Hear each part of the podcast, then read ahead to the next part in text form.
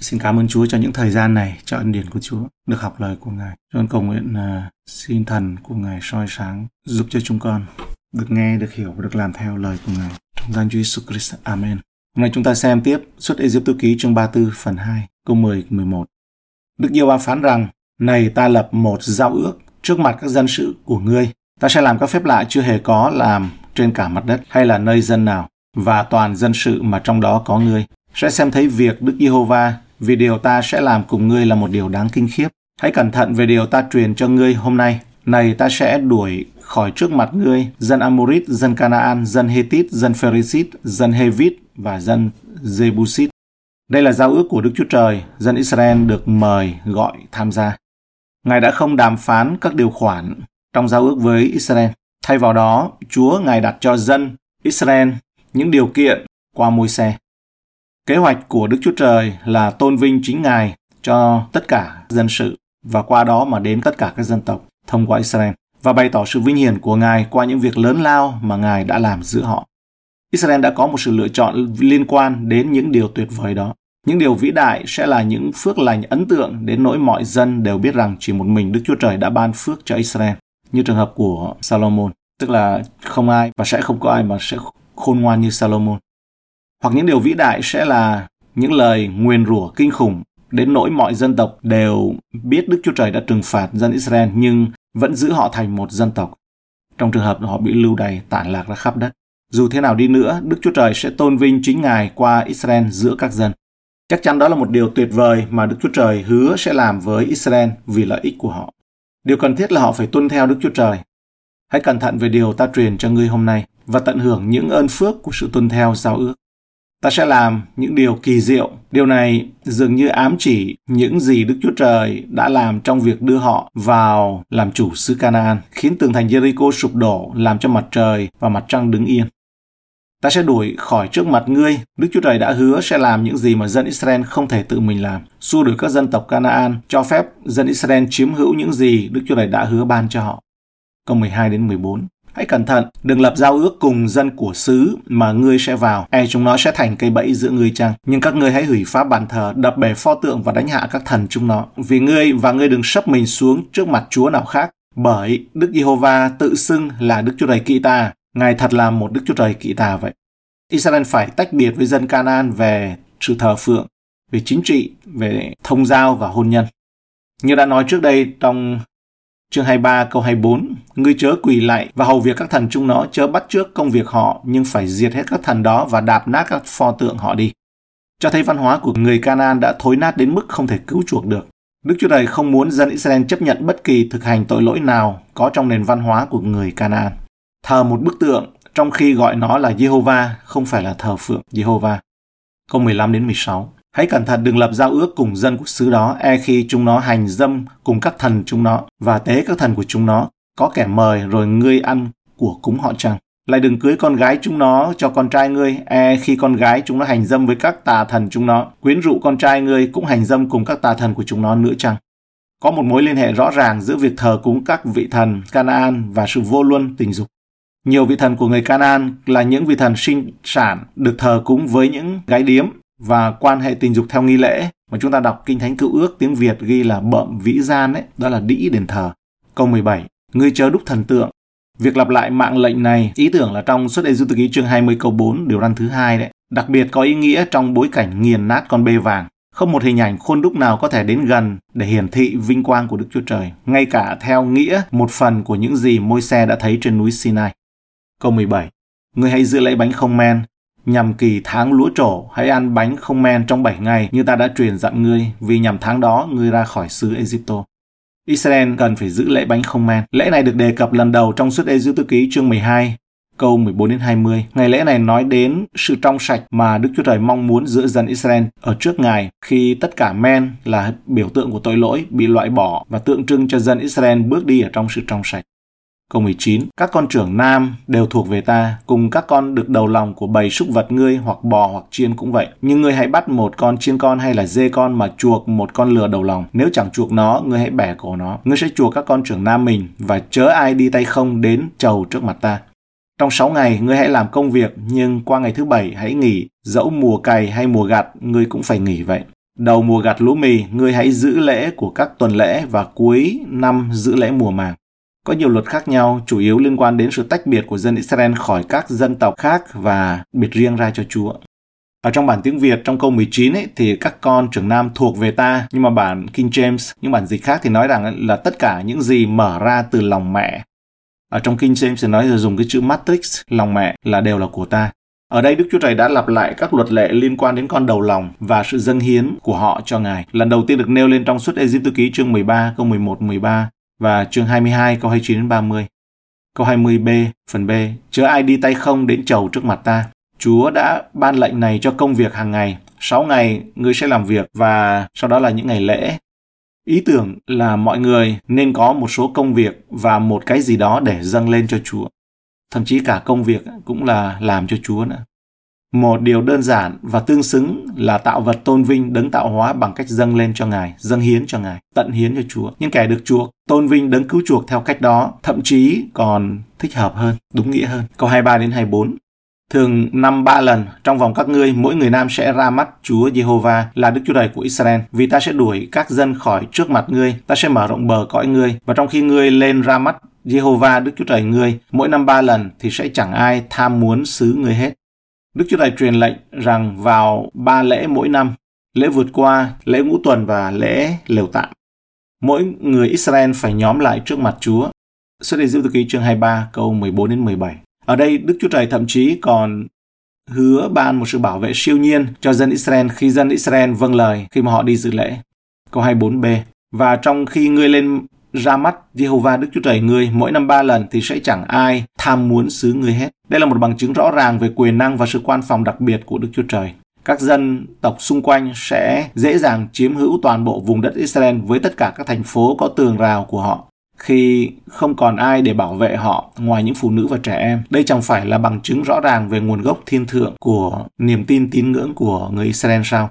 Câu 25. Ngươi chớ dâng huyết của con sinh tế ta cùng bánh pha men, thịt của con sinh tế về lễ vượt qua trở nên giữ đến sáng mai. Men thường là hình ảnh về tội lỗi trong kinh thánh, do đó người ta cấm đưa bất kỳ loại men nào vào trong hiến tế có máu như đã nêu trước đó ở trong chương 23 câu 18. Ngươi chớ dâng huyết của con sinh tế ta chung với bánh có pha men, còn mỡ của nó dâng nhằm ngày lễ kính ta chớ để trọn đêm đến sáng mai. Câu 26. Ngươi sẽ đem dâng hoa quả đầu mùa của đất sanh sản vào đền Jehovah là Đức Chúa Trời ngươi. Khi dân Israel đến Canaan, họ có trách nhiệm đặc biệt là dâng trái đầu mùa cho Đức Chúa Trời. Ngoài việc dâng của lễ đầu mùa thường xuyên của họ, trong chương 23 câu 16, Ngươi hãy giữ lễ mùa màng, tức là mùa hoa quả đầu tiên của công lao ngươi về các giống ngươi đã gieo ngoài đồng, và giữ lễ mùa gặt về lúc cuối năm, khi các ngươi đã hái hoa quả của công lao mình ngoài đồng rồi. Dâng lên Đức Chúa Trời điều đầu tiên và tốt nhất đã tôn vinh Ngài là đấng cung cấp tốt lành của vạn vật. Câu 26b, ngươi chớ nấu thịt dê con trong sữa mẹ nó. Lệnh này được lặp lại từ xuất Ê Dấu Ký chương 23 câu 19. Đó là mạng lệnh không bắt chước các nghi lễ sinh sản tàn ác của người ngoại giáo thực hành giữa người Canaan. Họ nấu con nhỏ của họ trong sữa đấy, sau đấy họ vẩy cái nước đó lên khắp cái vùng đất để hy vọng được màu mỡ. Vì lý do đó mà Chúa bảo đừng có nấu thịt dê con ở trong sữa mẹ nó. Câu 27, Đức Giê-hô-va cũng phán cùng môi xe rằng hãy chép các lời này vì theo các lời này mà ta lập giao ước cùng ngươi và cùng dân Israel. Môi xe được lệnh phải viết ra và được duy trì một cách kỳ diệu ở trên núi Sinai, có một môi trường khắc nghiệt. Hãy chép các lời này vì giao ước của Đức Chúa Trời và Israel dựa trên những lời này. Điều quan trọng là môi xe phải viết ra chúng. Chúng không chỉ nên để lại trong trí nhớ mà thôi, cần phải viết ra cho hậu thế.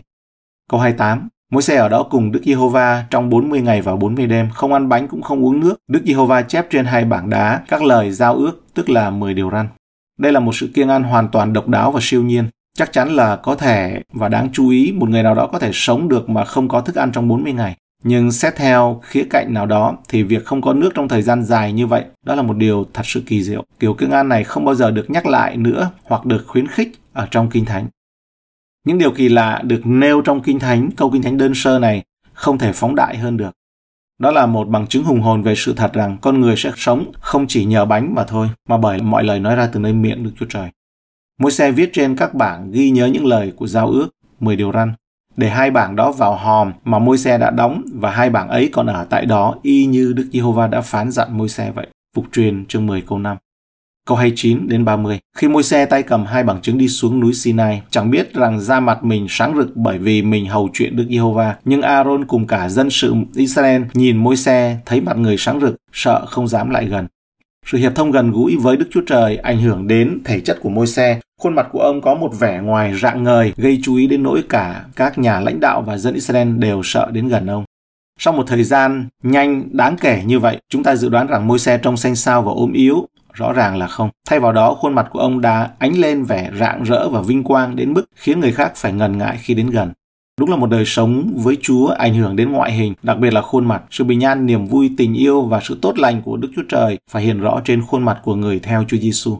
Tuy nhiên, những gì môi xe trải qua dường như nằm ngoài nguyên tắc chung đó và là kết quả trực tiếp từ sự giao tiếp đáng chú ý của ông với Đức Chúa Trời da mặt mình sáng rực bởi vì mình hầu chuyện Đức Giê-hô-va. Vẻ rạng rỡ trên khuôn mặt rạng ngời của môi xe là sự rạng rỡ được phản chiếu, một sự vinh quang nhận được. Nguồn gốc là khuôn mặt của Đức Chúa Trời và khi môi xe giao tiếp trực tiếp với Đức Chúa Trời, khuôn mặt của ông đã nhận được một ít vinh quang trói lọi này.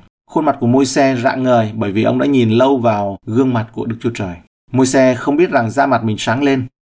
Thật tuyệt vời khi ông không biết điều này. Ông không nhận thức được sự vĩ đại của sự sáng rực rỡ tâm linh của chính mình. Điều đó là do môi xe là một người chân thật và rất là khiêm nhường.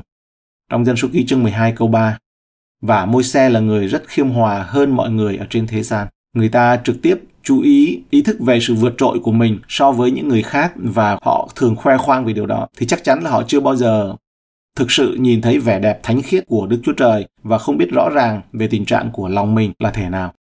Chúng ta chỉ đọc thấy hai người đàn ông ở trong Kinh Thánh có khuôn mặt rạng ngời như thế này, môi xe và ê tiên trong công vụ chương 6 câu 15. Bây giờ phàm những người ngồi tại tòa công luận đều ngó chăm ê tiên, thấy mặt người sáng như mặt thiên sứ vậy. Cả hai đều là những người khiêm nhường. Spurgeon nói rằng, hỡi các anh em, tôi sợ rằng Chúa không thể làm cho khuôn mặt của chúng ta tỏa sáng vì chúng ta trở nên quá kiêu hãnh. Nó cần một tinh thần rất là khiêm nhường và thấp hèn để chịu sự chiếu sáng của Đức Chúa Trời. Ông nói mỉa mai rằng bởi vì sự kiêu ngạo mà chiếu mãi vẫn không có thấy sáng. Chúng ta luôn cầu nguyện. Lạy Chúa xin làm cho khuôn mặt con được rạng ngời, nhưng môi xe không bao giờ có ước muốn như vậy. Và do đó, khi nó tỏa sáng, ông không hề biết điều đó. Ông cũng không đặt kế hoạch của mình cho một vinh quang như vậy. Chúng ta thường đặt bẫy cho danh tiếng cá nhân của mình hoặc thậm chí thoáng qua trong sự suy nghĩ theo cách đó. Giang chương 5 câu 44, các ngươi vẫn chịu sự vinh hiển lẫn của nhau, không tìm kiếm vinh hiển của một mình Đức Chúa Trời đến, thì làm thế nào các ngươi tin được? Câu 31 đến 32. Môi xe gọi họ, Aaron cùng các hội trưởng đến gần rồi nói chuyện cùng họ. Kế sau, cả dân Israel đến gần, người truyền dặn các điều của Đức Giê-hô-va đã phán dặn mình ở nơi núi Sinai. Tất cả họ đã đi khỏi môi xe vì sự sáng rực rỡ trên khuôn mặt của ông đã làm họ vô cùng sợ hãi. Ông phải thuyết phục họ trở lại Trước tiên là những người lãnh đạo, sau đó là tất cả con cái Israel đến gần. Và ông đã ban cho họ những điều răn tất cả những gì Chúa đã phán với ông trên núi Sinai. Môi xe đã trải qua sự hiệp thông vinh hiển và biến thay với Chúa trên núi Sinai. Vậy mà khi ông xuống với dân chúng, ông lại một lần nữa trực tiếp tham gia vào công việc điều hành và lãnh đạo. Từ kinh nghiệm ở trên núi đó, ông trở lại không phải là một người mơ mộng lãng mạn vì đã từng nghĩ và nói về một quá khứ sung sướng, nhưng chưa bao giờ là một con người của các công việc chỉ đạo điều khiển tất cả cuộc sống trần thế theo những tiêu chuẩn đã nhận được từ trên núi. Câu 33 đến 35. Môi xe thôi nói chuyện cùng họ liền lấy lúc che mặt mình lại. Khi môi xe vào trước mặt Đức Giê-hô-va đặng hầu chuyện ngài thì dở lúc lên cho đến chừng nào lui ra, đoạn ra lại nói cùng dân Israel mọi lời ngài đã phán dặn mình. Dân Israel nhìn mặt môi xe thấy da mặt người sáng rực thì môi xe lấy lúc che mặt mình cho đến khi nào vào hầu chuyện Đức Giê-hô-va. Trước sự hiện diện của Chúa, có lẽ là tại lều riêng của ông, nơi đã trở thành lều hội họp, lều tạm của hội họp, theo suốt Ê Tư Ký chương 33 câu 7 đấy. Môi xe cởi khăn che mặt, vậy mà giữa mọi người ông lấy khăn che mặt mình lại. Người ta dễ nghĩ rằng môi xe sẽ đội khăn che mặt để dân chúng không sợ đến gần.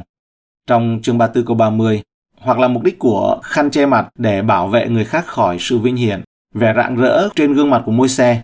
Tuy nhiên, Sứ đồ Phaolô giải thích mục đích thực sự của tấm màng che mặt không phải là để che đi khuôn mặt rạng ngời của môi xe, nhưng để cho sự vinh hiển đang giảm dần trên khuôn mặt môi xe sẽ không được mọi người nhìn. Đó là vì đó là sự vinh quang đang mờ dần.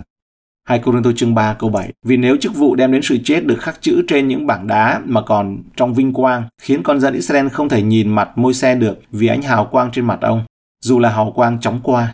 Câu 10. Thật vậy, trong trường hợp này thì điều đã từng được vinh quang sẽ không còn vinh quang gì nữa trước sự vinh quang vượt trội này. Câu 11. Vì nếu điều chóng qua còn được có sự vinh quang thì điều trường tồn lại càng được vinh quang hơn là dường nào. Đây là đọc trong bản diễn ý. Và 2 Cô chương 3 câu 13, chúng ta chẳng làm như môi xe lấy màn che mặt mình hầu cho con cái Israel không trông thấy cuối cùng của sự sáng láng phải qua. Giao ước cũ có một vinh quang, nhưng đó là một vinh quang tàn lụi. Đức Chúa Trời không muốn mọi người nhìn thấy sự vinh quang đang tàn lụi của giao ước cũ và mất lòng tin vào môi xe.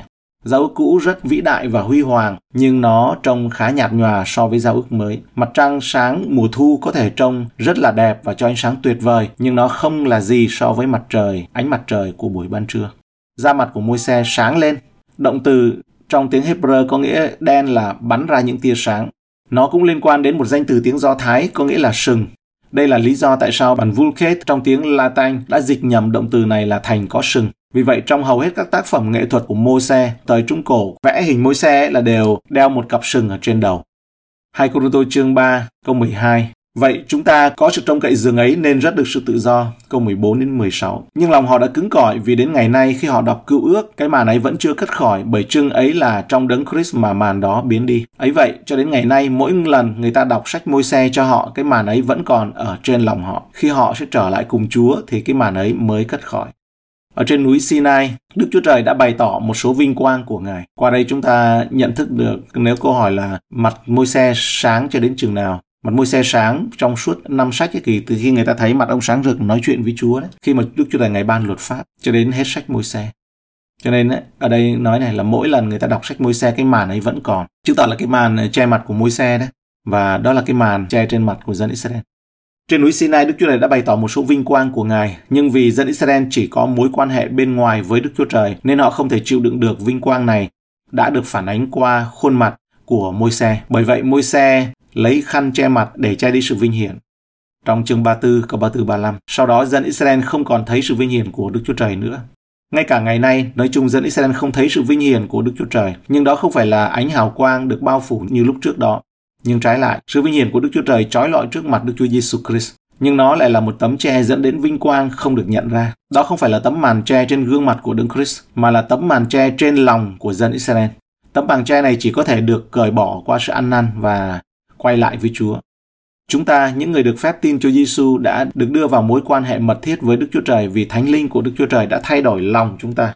2 Cô chương 3 câu 3. Do đó chúng ta có thể quan sát và chiêm ngưỡng sự vinh hiển của Đức Chúa Trời trong Chúa một cách vui mừng và mạnh dạn. Chúng ta cũng nên làm điều đó ngày hôm nay.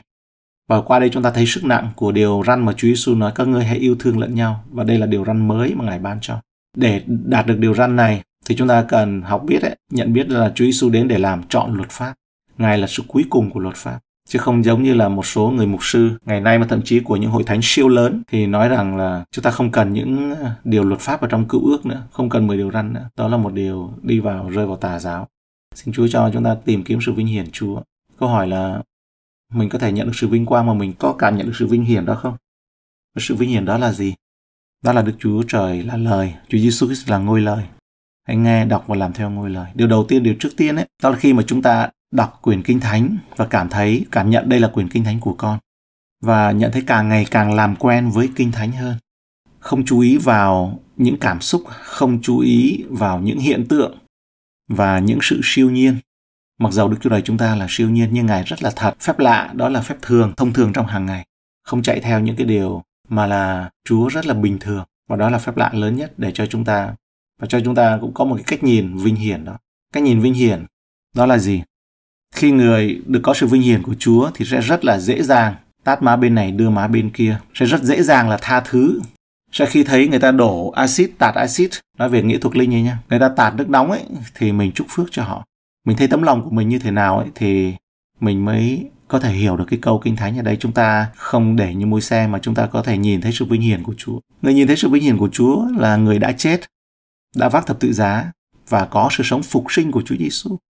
Dạ, không bàn với thịt và máu cho nên là người thù nghịch với mình bất kỳ ai đi chăng nữa coi nó chuyện này đây là chuyện của như con kiến nhẹ như lông hồng chứ không đến kêu la rên rỉ ờ, lên với chúa rồi thậm chí là mình trục xuất những tà linh nhưng thật ra ấy, đó là xác thịt thì nhiều hơn trục xuất mãi mà nó không đi mãi mà không chết được mà Chúa bảo hãy tha thứ, mãi không chết được, mãi không cười được. Bởi vì sao? Bởi vì không biết cách mang thập tự giá. Xin Chúa Ngài giúp đỡ và ban ơn và cho chúng con được theo Chúa Giêsu Christ, theo dấu chân của Ngài tốt hơn trong ngày hôm nay. Để cho chúng con không thấy ngay lấy ngay làm đủ.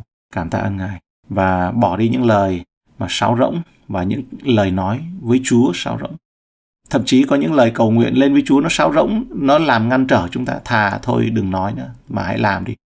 Nhiều khi Chúa cũng bảo với mỗi có có lần Chúa bảo mỗi xe thôi đừng nói với ta về điều này nữa. Có những lúc tôi cảm nhận Chúa bảo thôi đừng nói nữa, hãy mang thập tự giá đi, nói chuyện sau. Nhiều khi chúng ta cầu nguyện đấy, theo bài đấy, cứ đóng đinh, cứ trục xuất. Nhiều khi Chúa nói đừng nói nữa, im đi, mang thập tự giá đi, xong nói chuyện sau. Để chúng ta rõ về Chúa hơn ấy, và làm quen với Ngài một cách mới. Chúng con dâng lời cảm tạ Ngài.